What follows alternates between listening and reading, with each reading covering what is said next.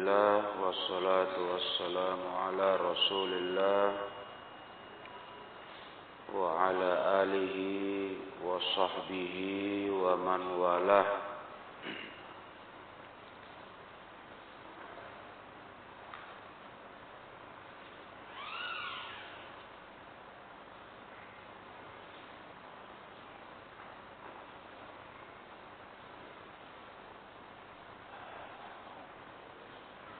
حدثنا أبو محمد قال وسمعت أبي وأبا زرعة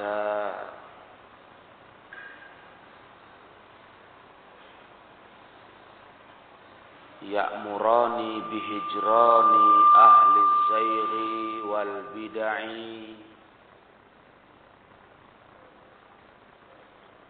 ويغلظان في ذلك أشد التغليظ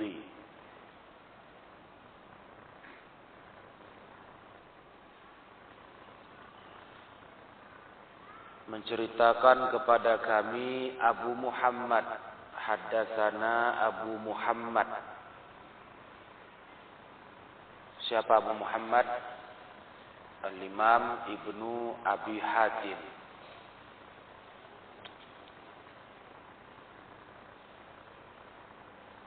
Apa kata beliau? Wasami itu abi, aku dengar ayahku. Siapa ayahnya? Abu Hatim. Wasami itu abi wa aba zur'ati dan aku dengar Abu Zur'ah. Dua orang. Ayahku dan Abu Zur'ah. Ar-Raziyaini Ar-Raziyain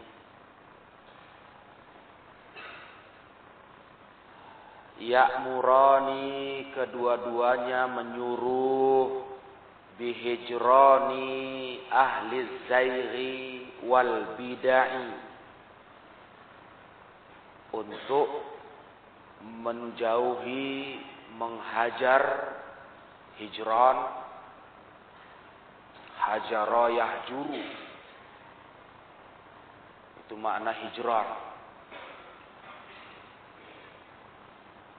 Menjauhi, memutus hubungan dengan ahlu zaid, orang-orang menyimpang dan ahlul bidah, para pelaku bidah.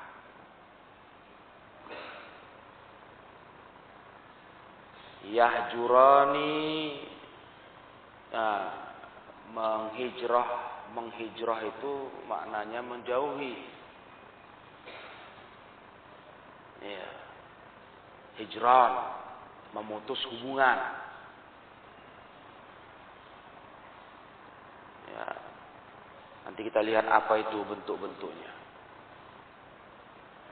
Wa kedua-duanya sangat keras dalam hal ini fi asyaddat taghlid sekeras-kerasnya. Menyuruh menghajar ahlul bid'ah.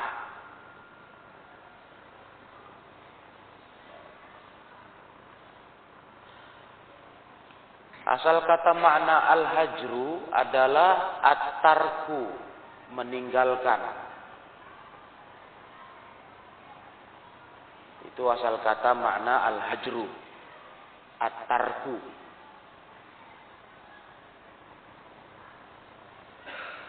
Yang dimaksud di sini adalah menghajar ahlul bid'ah.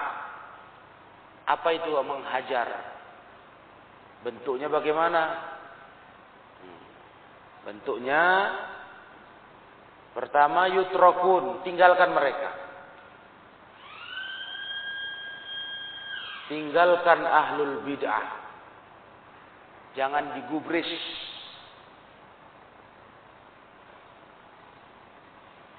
Yang kedua, la yukallamun. Jangan diajak cakap. Jangan diajak bicara. Hmm.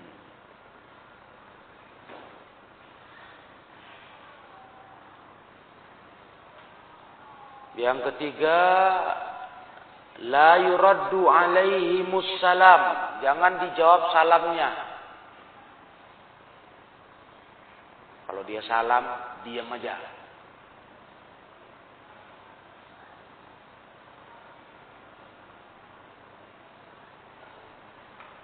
Yang keempat, la tujabu da'watuhum.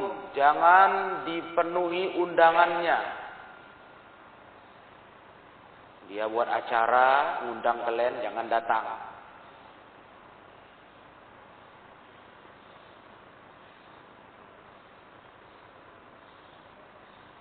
Yang keempat. Yang kelima, wala yujalasun. Jangan duduk-duduk dengan mereka.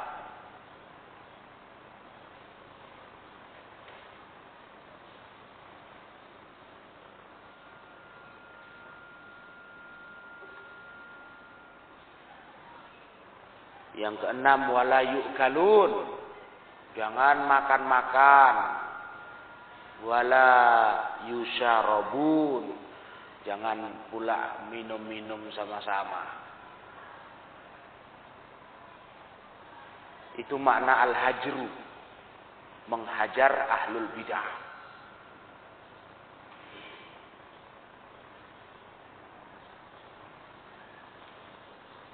Perhatikan baik-baik catatan kalian.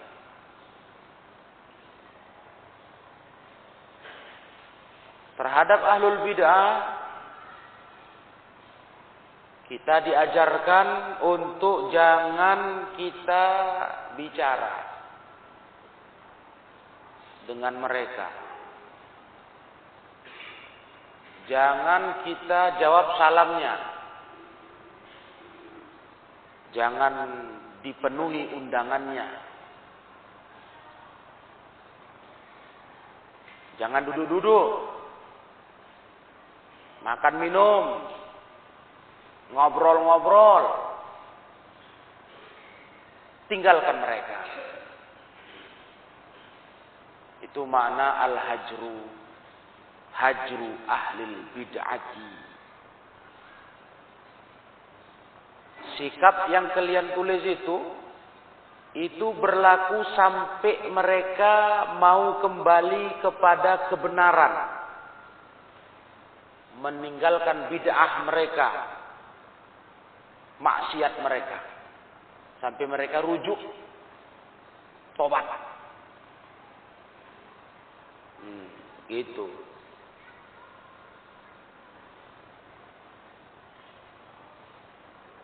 Jadi apa tujuannya kok kita buat itu kepada ahlul bidah?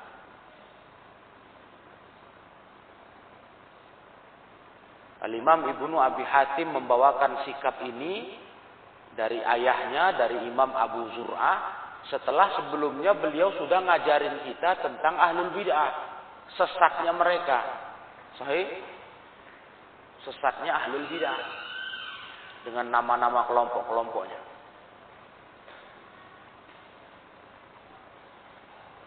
dah jadi kenapa diperbuat begitu mereka Jahmiyah Qadariyah Mu'tazilah, Asy'ariyah dan seterusnya, semua-semuanya, Murji'ah. Kenapa kok harus dihajar?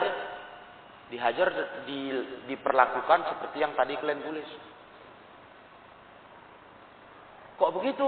Kan mereka masih muslim. Nah, iya betul. Harusnya kan hak muslim apa? Kalau salam dijawab, diundang datang, ya kan? Sakit dijenguk, Loh ini kok kenapa enggak, enggak kayak gitu kita? Apa dia kafir? Tidak, mereka muslim betul, tapi tujuannya tidak lain supaya apa? Mereka berhenti dari bid'ah mereka. Tobat.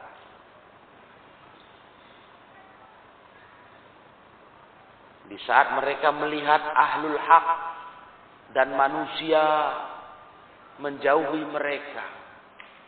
Enggak ngajak bicara, enggak jawab salam, enggak mau diundang. timbul kesadaran mereka, oh orang benci sama saya. Saya salah buat bid'ah. Karena semua orang menjauhi. Paham tuh? Orang gak suka sama saya berarti. Nah, maka di situlah diharapkan dia tobat, dia rujuk, meninggalkan kebid'ahannya. Jadi rupanya tujuan hajar itu apa? Tujuan hajar itu tidak lain takdib, mendidik dia. Takdib dan zajar mencela bid'ahnya. Itu makna hajar, tujuannya. Perhatikan baik-baik ini.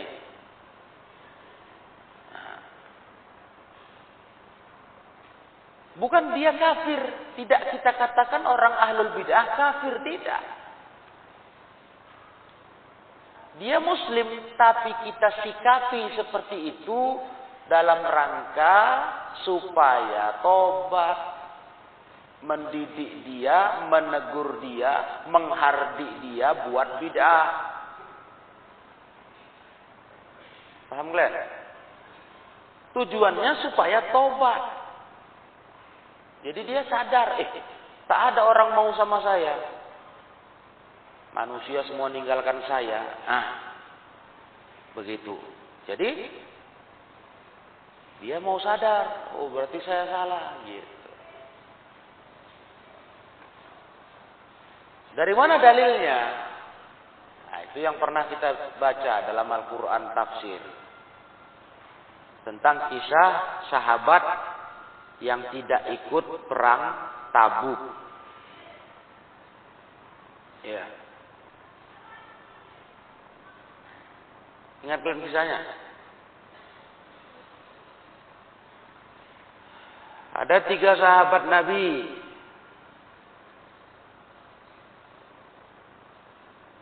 Tiga orang sahabat Nabi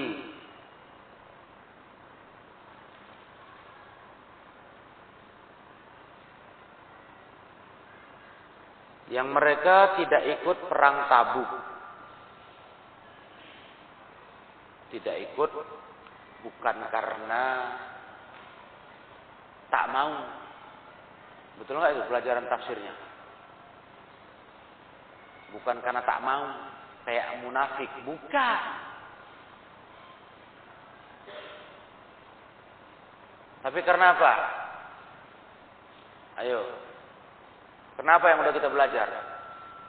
Karena terlambat. Lambat kali. Persiapannya udah matang. Semangat. Cuma lambat datang waktu berangkat. Ditinggal rombongan. Emdom. Jadi bukan mereka kayak munafik. Munafik memang nggak mau pergi. Nah ini terlambat.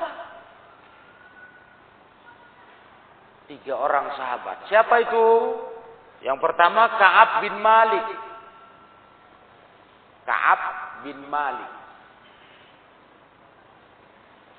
Ini yang udah betul-betul persiapan. Kuda pun udah siap. Cuma lambat kali bergerak datang ke rombongan Nabi. Begitu dia datang, sahabat cuma Nabi udah berangkat. Ketinggalan. Bin Malik. Adapun dua sahabatnya yang ikut ikutan begitu terlambat Hilal bin Umayyah. Hilal bin Umayyah. Dan Murarah bin Ar-Rabi'. Nah, itu dia. Tiga orang berarti. Ka'ab bin Malik, Hilal bin Umayyah bukan Bilal ya, Hilal serta Murarah bin Ar-Rabi'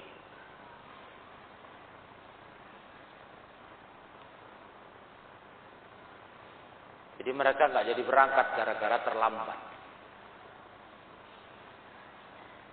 Nah, waktu mereka, waktu Rasul pulang, maka Ka'ab bin Malik mendatangi Rasulullah Sallallahu Alaihi Wasallam. Mau melaporlah, bilangkan kami nggak jadi berangkat bukan karena nggak mau ikut. Iya. Tetapi Rasulullah Shallallahu Alaihi Wasallam tak mau terima. Ini kesalahan fatal. Enggak berangkat jihad, memenuhi kewajiban yang diwajibkan Allah. Akhirnya Rasulullah memutuskan tiga sahabat ini dihajar. Dihajar bagaimana tadi? Tidak diajak cakap, menjawab salam tak dijawab, ya kan? Gak ada orang mau duduk sama mereka, mau duduk-duduk, makan minum, gak ada. Semua sahabat menjauh, semua karena pesan Rasulullah Sallallahu Alaihi Wasallam. Dan itu berlangsung lama.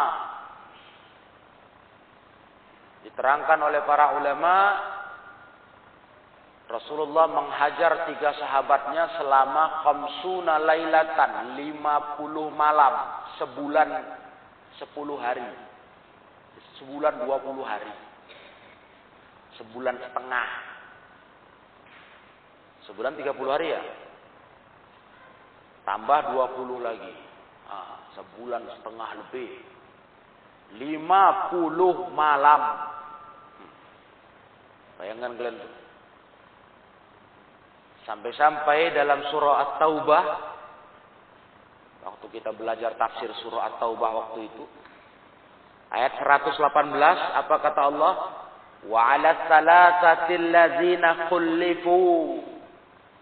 terhadap tiga orang sahabat yang mereka tidak berangkat perang tertinggal rombongan hatta idza daqat alaihimul ardu bima rahubat sampai bumi terasa sempit padahal bumi ini luas. Terasa sempit. Ya dikarenakan sahabat sama nabi semuanya nggak mau cakap ke mereka. Diboykot istilah kita. Diboykot Paham itu diboykot Hah? dikucilkan. Terasa sempit bumi ini wadaqat alaihim anfusuhum terasa sempit jiwa mereka tersiksalah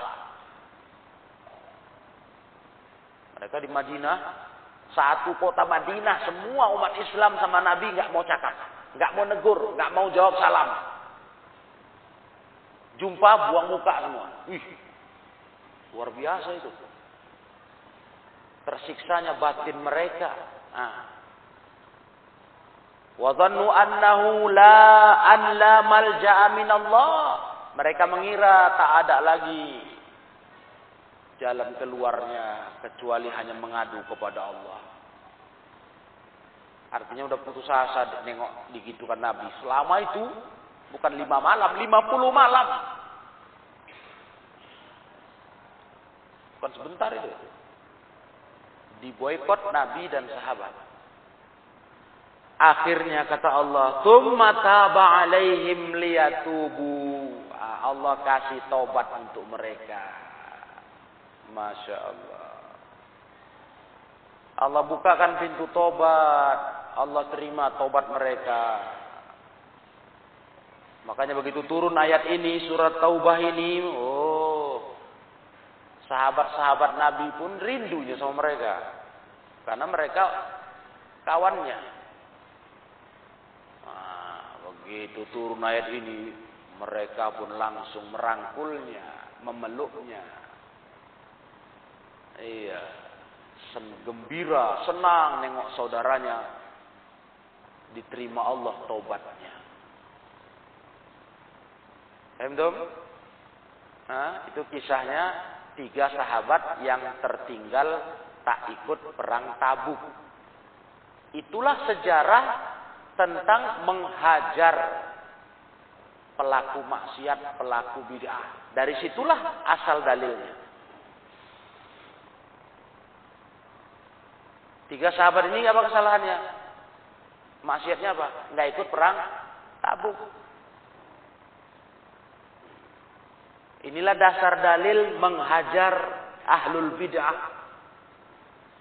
Ya, menghajar ahlul bid'ah. Seperti itu pula menghajar ahlul maksiat sama. Ada ajarannya itu, ada sunnahnya menghajar ahlul maksiat.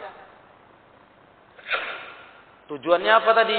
Agar mereka kembali tobat ke jalan agama. Nah, kalau ahlul bidah kembali kepada sunnah, kalau ahlul maksiat kembali bertobat kepada Allah, meninggalkan dosanya. Itulah hukum hajar.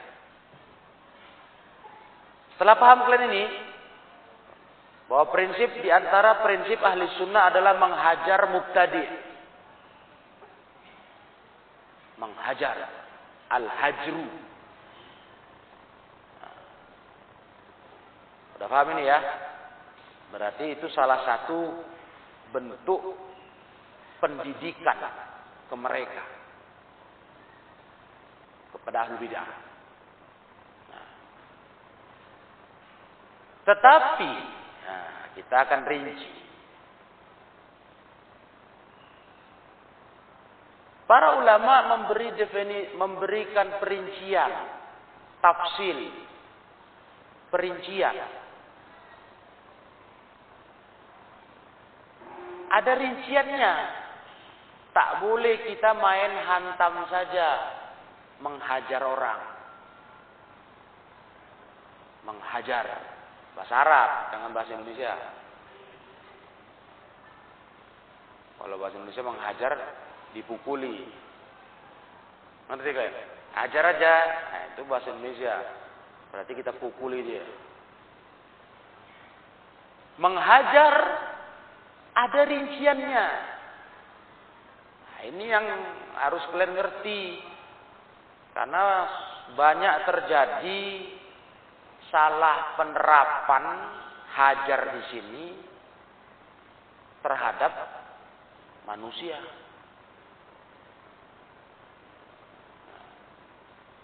Sehingga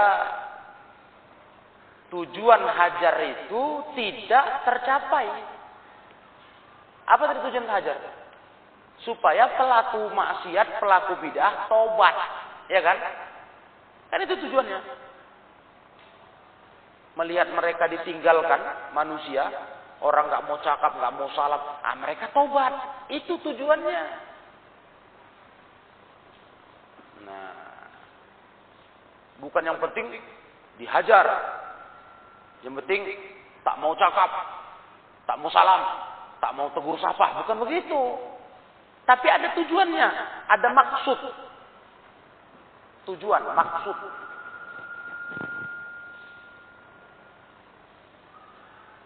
Maka ulama merinci. Ini rinciannya. Kalau hajar itu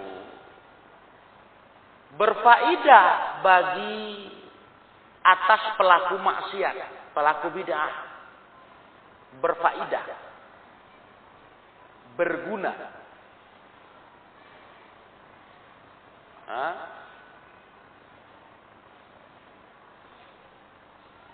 Dengan hajar itu mereka berhenti dari bid'ahnya. Dari maksiatnya. Mereka mundur. Kembali kepada jalan yang benar. Maka hajar ini disyariatkan. Ini yang pertama jika berfaidah berguna.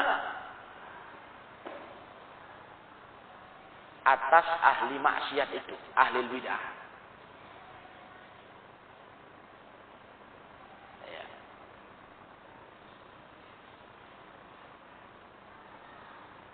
Yang kedua, kalau ternyata hajar itu tidak berfaedah, malah menambah parah orang yang dihajar. Tambah parah dalam maksiat, dalam bid'ah. Bukan makin membaik istilah kita. Makin rusak, makin dihajar. Maka di saat itu tidak disyariatkan menghajarnya. Tidak disyariatkan. Yang disyariatkan adalah menasehatinya. Ya. Yang dis, yang disyariatkan apa? Balistamir fi nusfi nasihatihi. Terus nasihat saja ke mereka min ghairi hajrin tanpa dihajar. Kalau kita lihat hajar itu tidak berguna. Tidak bikin dia tobat. Maka kita pakai cara nasihat terus. Bukan diputuskan hubungan. Tapi kita terus jaga hubungan dalam arti hak muslim. Kita kasih nasihat terus dia. Paham tuh? Nah itulah pen, pe, perincian dari ahlul ilm. Dari para ulama. Siapa yang merinci itu? Perincian itu dirincikan oleh Syekhul Islam Ibnu Taimiyah. Syekhul Islam Ibnu Taimiyah di dalam kitab Majmu'ul Fatawa. Yang kalian tulis itu, itu yang merincinya Syekhul Islam Ibnu Taimiyah di dalam Majmu'ul Fatawa, kitab beliau. Ada di jilid 28 karena Majmu' Fatawa itu banyak jilidnya. Jilid 28 halaman 206.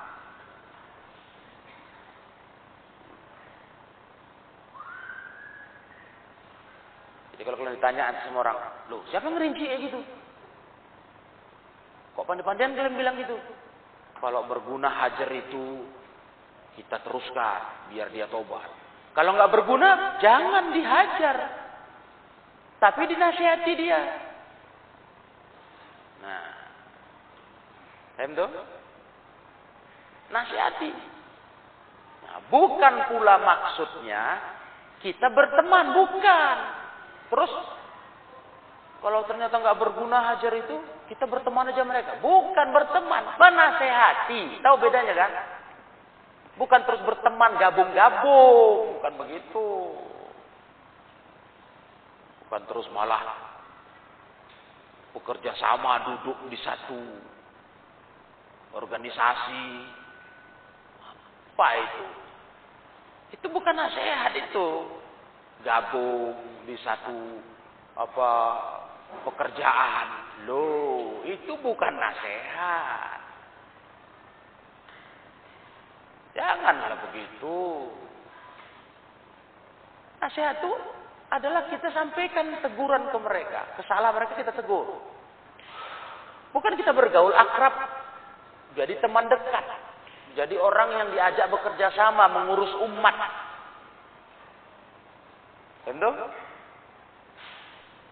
Dengan dalil kalau kita jauhi dia, dia nggak akan tobat-tobat. Nah, sehingga kita ya sudahlah dekati aja, berkawan, bergaul, nah, kerjasama. Lo bukan begitu. Ingat ahlul bid'ah itu kata ulama seperti kalajengking. Tahu kalajengking? Akrab. Itu sifat ahlul bid'ah. Kal akrab.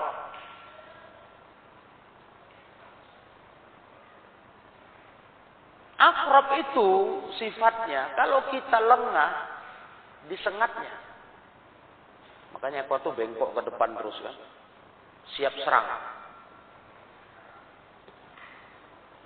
Kal akrab.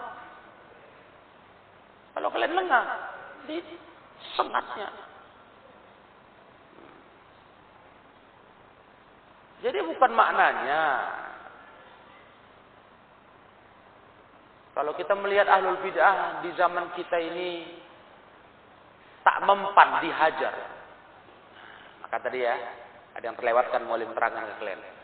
Kalau perhati, kalian perhatikan keterangan Ibnu Taimiyah ini, perinciannya ini, itu menunjukkan apa? Hajar yang bisa membuat ahlul bid'ah itu tobat. Bikin mereka jerah itu ternyata kalau ahlu sunnah kuat. Kan betul kan? Kalau ahlu sunnah kuat. Macam zaman Rasulullah. Kompak. Semua menghajarnya. Tiga sahabat ini. Ah, mereka pun jadi jadi sesak dadanya. Baqat alaihimul ardu bima rahubat. Terasa sesak. Bumi terasa sempit. Karena semua kompak. Berarti kuat. Lah kalau nggak kompak, nggak kuat. Macam zaman sekarang. Coba kalian jawab dulu. Banyak mana ahlu sunnah ahlu bidah? Hah? Banyak mana? Sekarang kalian hajar dia. Ketawa dia, mati kau katanya. Kau siapa katanya? Ngerti kalian?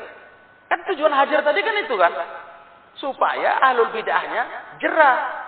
Nah, kapok. Dimusuhi orang rame. Lah, yang mau musuhnya kita cuma lima orang. Dia lima juta orang. Kau siapa kau? Enggak ada lagi mempannya. Ngerti kalian? Sehingga bukanlah cara yang benar kalau kalian sekarang menegakkan itu. Terus nggak mau salam, jumpa ahlul bid'ah. Assalamualaikum. Hajar. Loh, Zaman sekarang nggak kau salam nggak usah, nggak usah kau nggak usah, ya kan? Ngerti kalian? Nggak akan mempan sama mereka. Itu masalahnya. Karena ahlu sunnah tidak kuat. Kalau zaman dulu ahlu sunnah kuat. Sehingga kalau ulama menghajar ahlu bid'ah, mabuk dia. Pelagapan dia. Nah, Iya. Kalau al-sunnah kuat. Kalau al-sunnah lemah bagaimana? Sedikit. Ya nggak mempan hajar itu. Iya kan? Tuh? Nah, itulah makanya rincian Ibnu Taimiyah ini supaya kita paham tujuan hajar itu bukan yang penting puas hati, hawa nafsu, tapi biar orang tobat. Bukan yang penting aku puas, aku gerem nengok dia. Bukan gitu. Aku tak mau aku tegur-tegur dia, aku tak mau lagi salam-salam sama dia. Putus hubungan sama dia, bukan begitu. Bukan karena kita terdorong emosi, tapi tujuannya untuk mendidik dia biar tobat. Perhatikan kalian. Itulah sikap kepada ahlul bid'ah, ahlul maksiat. Mahum? Kalau nggak mempan hajar kita, nggak usah dihajar dia. Makin jauh lah dia dari kebenaran. Karena kita udah putus hubungan. Nggak sampai nasihat ke dia. Dia makin jadi dia. Makin parah. Nah, itulah pentingnya ilmu yang rinci. Kenapa? Karena dalam hal hajar, hal hajar ini ada dua dua jenis orang salah paham. Yang pertama yang main pukul rata aja.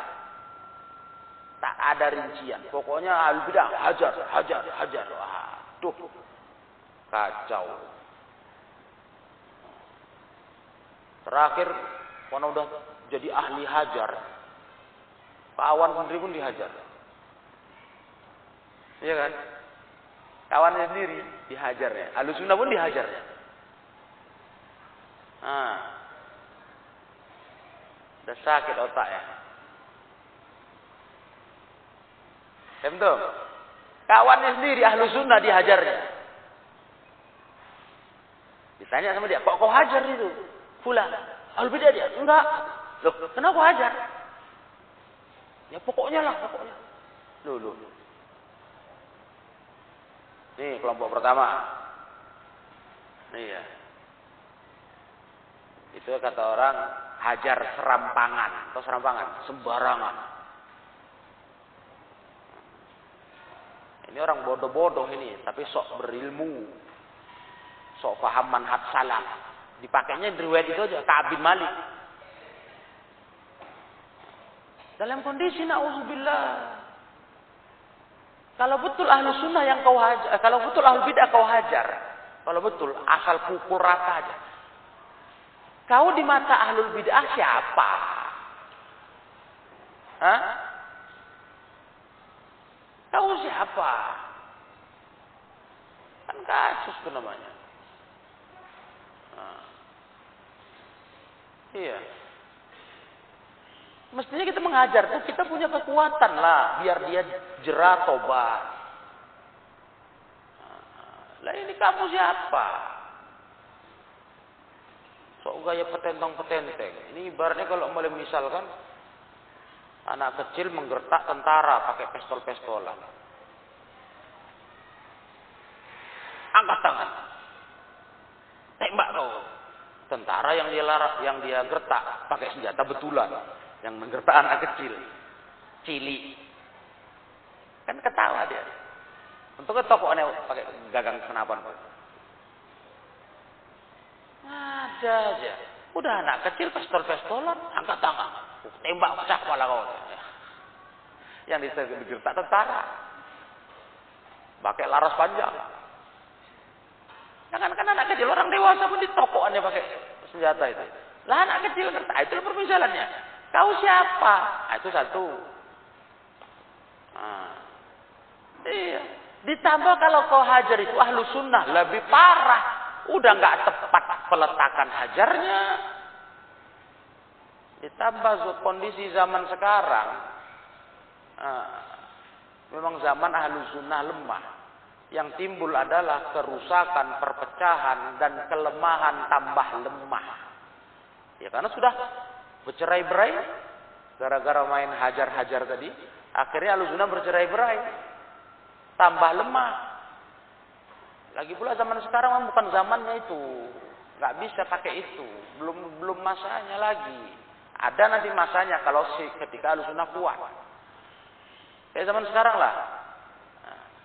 Zaman sekarang contoh aja ini kalian. Kalian di, di nggak dicakapin sama seseorang. Dihajarnya. Pasti dosa kalian bikin kalian apa? Ya nggak usah, nggak usah tahu, nggak usah. Kau siapa? Ya kan? Nah. Emangnya ada terancam kita? Begitu kan orang? Kan nggak ada kan? Kalau kayak Ka'ab bin Malik sama dua sahabat tadi, ya betul terancam. Bagaimana enggak? Semua orang menjauhi. Wah, bingung lah. Gimana mau muamalah enggak? Mau orang penghindar semua. Ya, jadi kayak mana hidup? Diboikot satu kota. Bingung. Ucap salam. Macam kita kayak nggak ada di kota itu. Orang nggak mau tahu sama kita. Kan bingung. Datang mau belanja di kedai, tutup pret. Misalnya gitu lah. Kan bingung. Mau beli apa ke kedai sampah, tutupnya brand. Kayak ketakutan kita kayak nengok, nengok apa, serigala lapar. Lah kalau sekarang kita dimusuhi orang, lah kau siapa? Mati kau itu. Tak butuh aku kau. Nah, itu makanya jangan main hajar-hajar zaman ini asal-asalan. Karena tujuan hajar itu apa tadi? Bukan emosi kita. Tapi perhatikan tujuannya tadi, mendidik dia, mendidik takdid. Mengharap dia tobat. Jadi kalau dimusuhi orang banyak semuanya, dia tobat. Eh, salah aku nih, tobatlah aku gitu. Nah, sekarang. Zaman kita sekarang. Nah, siapa yang mau kayak gitu? Mau takut dengan hajar? Nah, itu yang pertama, kelompok pertama main pukul rata, hobinya menghajar aja. Hajar, hajar, hajar. Kelompok kedua yang memahami perincian Ibnu Taimiyah ini dengan salah paham. Apa salah pahamnya? Ketika Ibnu Taimiyah tadi mengatakan kalau nggak berfaedah hajar itu jangan dihajar, tapi dinasihati. Ah, terus dia pahami, oh kalau gitu nggak apa-apa lah bergabung sama alul bidah. Kerjasama lah kita. Nanti di situ kita saling menasihati. La ilaha illallah. Kerjasama di satu wadah, satu kerjaan, atau satu partai. Kita saling nasihati nanti di situ. Kita nasihati dia. Bagaimana kau nasihati dia di kampungnya, di markasnya? La ilaha illallah. Gimana itu? Hah? Dibantinya lah terus datang ke markas tabligh. Ngapain kok ke situ? Menasihati.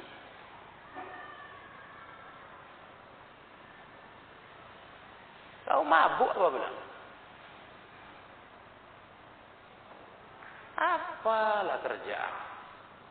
Karena nggak boleh dihajar katanya. Kita nasihati. Nggak itu caranya kau gabung-gabung ke situ atau masuk partai, masuk organisasi, masuk apa lagi. Bukan begitu. Yang ada kau kata ulama, yang ada kau terpengaruh. Berubah warna kau nanti jadinya. Ya kan? Berubah warna. Eh, mana cerita? Namanya udah masuk gabung di situ, duduk situ. Pernah kita belajar kemarin kan? Bahayanya taman duduk, ya kan? Almar'u ma'aman ahabba. Seseorang itu bersama siapa yang dia cinta. Agama seseorang itu sesuai agama teman dekatnya. Dinul mar'i ala dini khalili. Agama seseorang itu sesuai agama teman dekatnya. Bagaimana kau akan memperbaiki mereka di tengah mereka itu komunitas pemikiran bid'ah, kumpulan pemikiran bid'ah. Kau gabung di situ dengan dalih menasihati, ah, bergaul di situ, akrab. Bagaimana? Yang ada kau masuk ke pemikiran mereka, nggak berkutik. Nah, itu ada orang pahami itu salah. Berarti yang pertama ekstrim, ya, gulu, ifrat, kalau istilah bahasa Arabnya ifrat kan.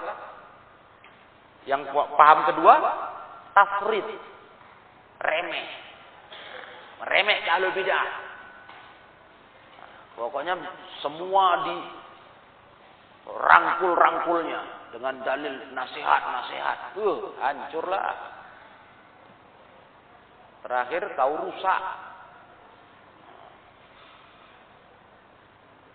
Ibnu Taimiyah juga yang bilang Al-qulubu dha'ifah wa syubahu khattafah. Hati kita ini lemah. Subhat menyambar-nyambar. Nah. Jangan kalian main-main sama subhat bid'ah. Dengan gabung-gabung ke mereka. Digilingnya kau nanti. Nah. Jangan gabung-gabung asal-asalan. Hati kita lemah, subhat menyambar. Jadi makna merinci seperti ini bukan diartikan kita terus bergabung-gabung dengan mereka, tidak. Tapi kita punya prinsip dengan sunnah, dengan salah kita,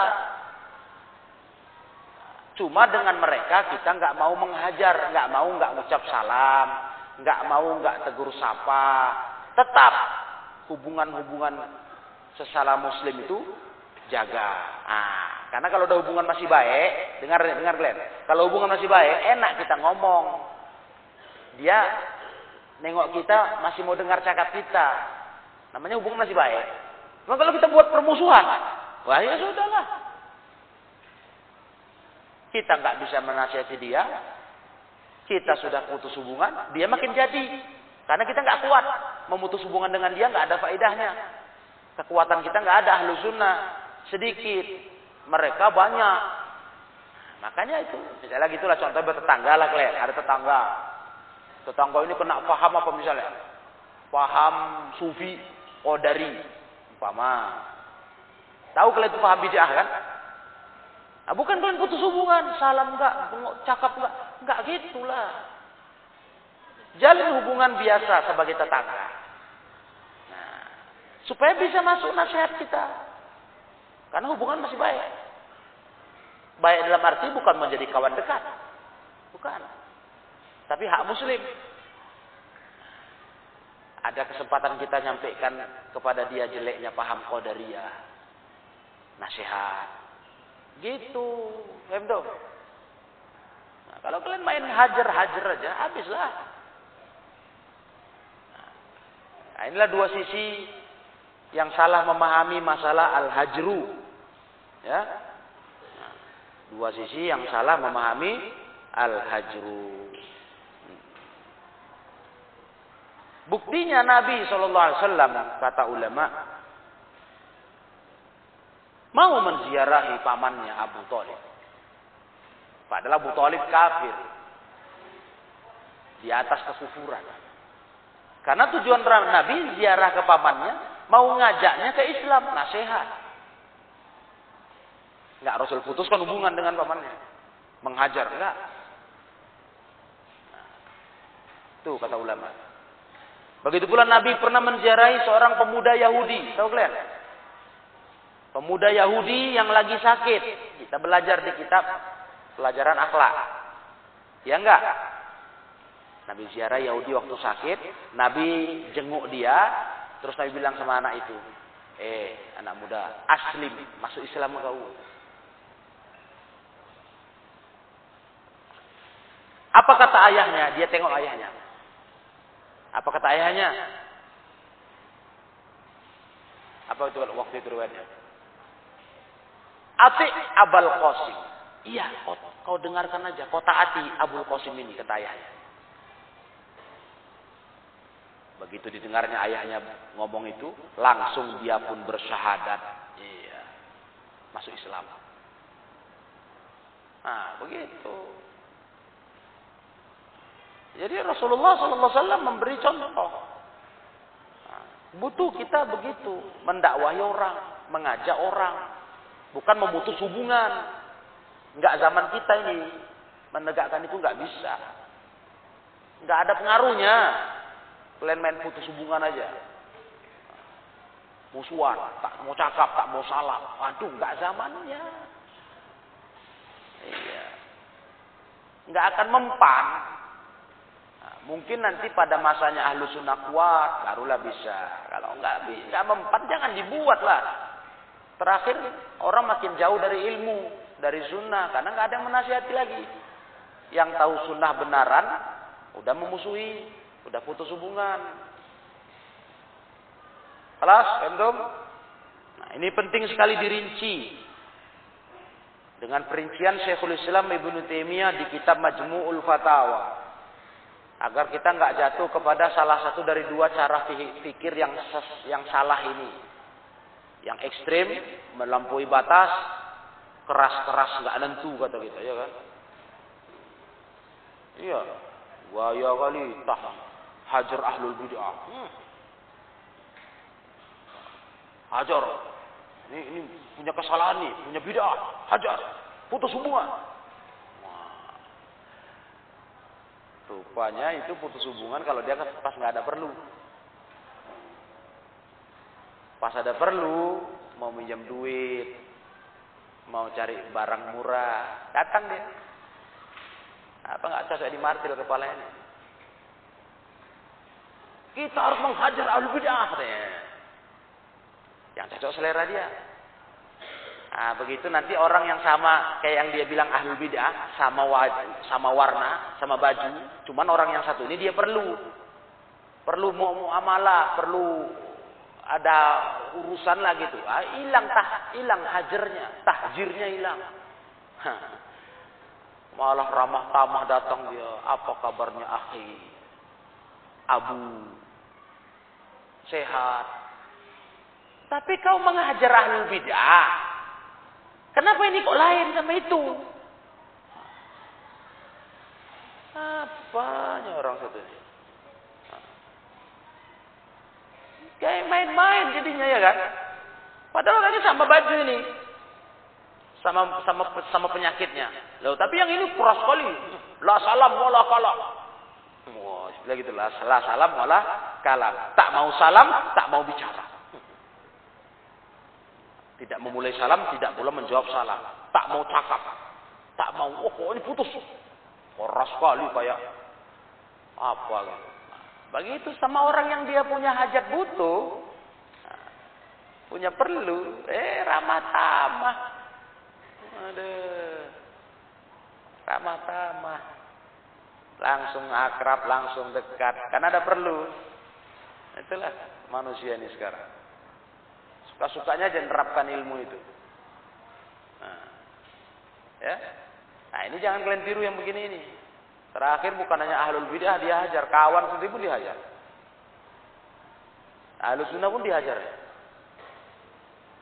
Hmm, parah kan? Pikirnya hajarnya itu berlaku, berguna, mempan. Halas tentu. Dan tidak pula seperti kelompok kedua remeh-remeh. Jangan hajar, kita rangkul mereka. Oh, rangkul di sini maksudnya apa? Bergabung. Kerjasama kita. Hah? Nah, itu nggak boleh kayak gitu. Duduk sama, bahas-bahas sama ini itu. Ya, bukan begitu. Nanti kau kena racunnya, kena sengatnya. Ahlu bidah itu kayak kalah jengking. Nah, dia diam-diam dia. Jengking diam-diam aja kan. Nah, kan kalau itu nggak heboh dia binatangnya. Diam. Kamu nggak tahu dekat, dekat, dekat, dekat. Nah, udah sampai apa jarak sengat, cangas sengatnya gitu. Itulah sampai ulama ulama memisalkan itu. Kal akrob. Al bidah itu seperti kala jengking. Itu kata ulama. Diam-diam, diam-diam, diam. Cas, sengatnya gitu. Nah, Wallahu a'lam. Jadi ini pelajaran kita tentang sikap kepada ahlul bid'ah. Hmm. Ya. Sikap kepada ahlul bid'ah. Rincian masalah hajar. Kalian paham ya itu? Jangan sampai salah paham. Bahaya. Ini masalah manhaj. Ya, banyak orang salah paham dan rusak beragamanya. Ya, ilahuna sampai di sini. Wallahu a'lam bissawab. Subhanakallahumma wa bihamdik asyhadu an la ilaha illa anta astaghfiruka wa atubu ilaik walhamdulillahi rabbil alamin.